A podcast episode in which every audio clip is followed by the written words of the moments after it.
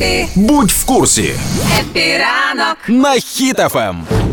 Закінчились вихідні. Хтось відпочивав з українців, а хтось працював, трудився та перемагав на різних фронтах і е, військ... На одному єдиному важливому на фронті. важливому фронті і важливому тилу. Так, і спортивні перемоги, і політичні перемоги, і військові здобутки. Все розкажемо про перемоги України та українців на вихідних, які будуть мотивувати вас на весь робочий тиждень. Поїхали. Так, наприклад, сили оборони збили відразу чотири ворожі літаки на сході за ці вихідні. Це су 34 і су 35 Прем'єр-міністерка Данії заявила, що Копенгаген передасть Києву всю свою артилерію, яка є в країні. Перший в історії України Владислав Бухов став чемпіоном світу з плавання на 50 метрів вільним стилем. І мені трошки прикро за себе в цей момент з цієї новини, що я плаваю як камінчик в До той час, коли українці роблять рекорди. То інша дисципліна.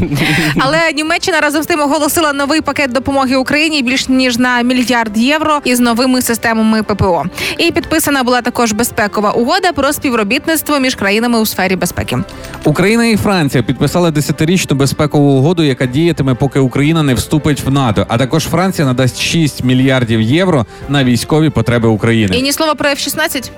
Ну про хто про таке говорить? Але Макрон сказав, дамо 6 мільярдів євро і Путіну більше не буду дзвонити. Так що Ти ось думаєш, чим будуть перевозити так. цих 6 мільярдів? F-16 мають вже бути в кінці весни. Сказали. І фільм «20 днів у Маріуполі переміг у номінації Найкращий документальний фільм на британській премії Бафта. Це дуже популярна премія. Наступний Оскар. Уже я думаю, що Якщо ви досі не бачили цього фільму, я його подивилася, по-моєму, у вересні чи в жовтні. Кінотеатри продовжили його показ, і це вже майже півроку тягнеться. Тому обов'язково це документальний фільм, знятий журналістами, які лишилися в Маріуполі, коли починалася повномасштабна війна і окупація.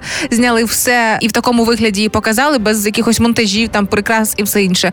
І ви побачите в цьому фільмі багато кадрів, е, які ви які облетіли вже світ, і ви зрозумієте, хто саме і як саме все відбувалося. Я спіймав себе на думці, що кожен раз, коли ми говоримо про цей фільм, ти кожен раз кажеш, ідіть подивіться, Да. і кожен раз я говорю, я обов'язково піду, і я ще до сих пір не сходив. Тому ми будемо ти говорити, поки я не, не просто не сходив, але тепер Дуже скажу. зайнята людина. Обов'язково схожу. Та дуже зайнята людина, тому що я от е, читаю новини. І знаєш, яка ще одна А новина? ну-ка.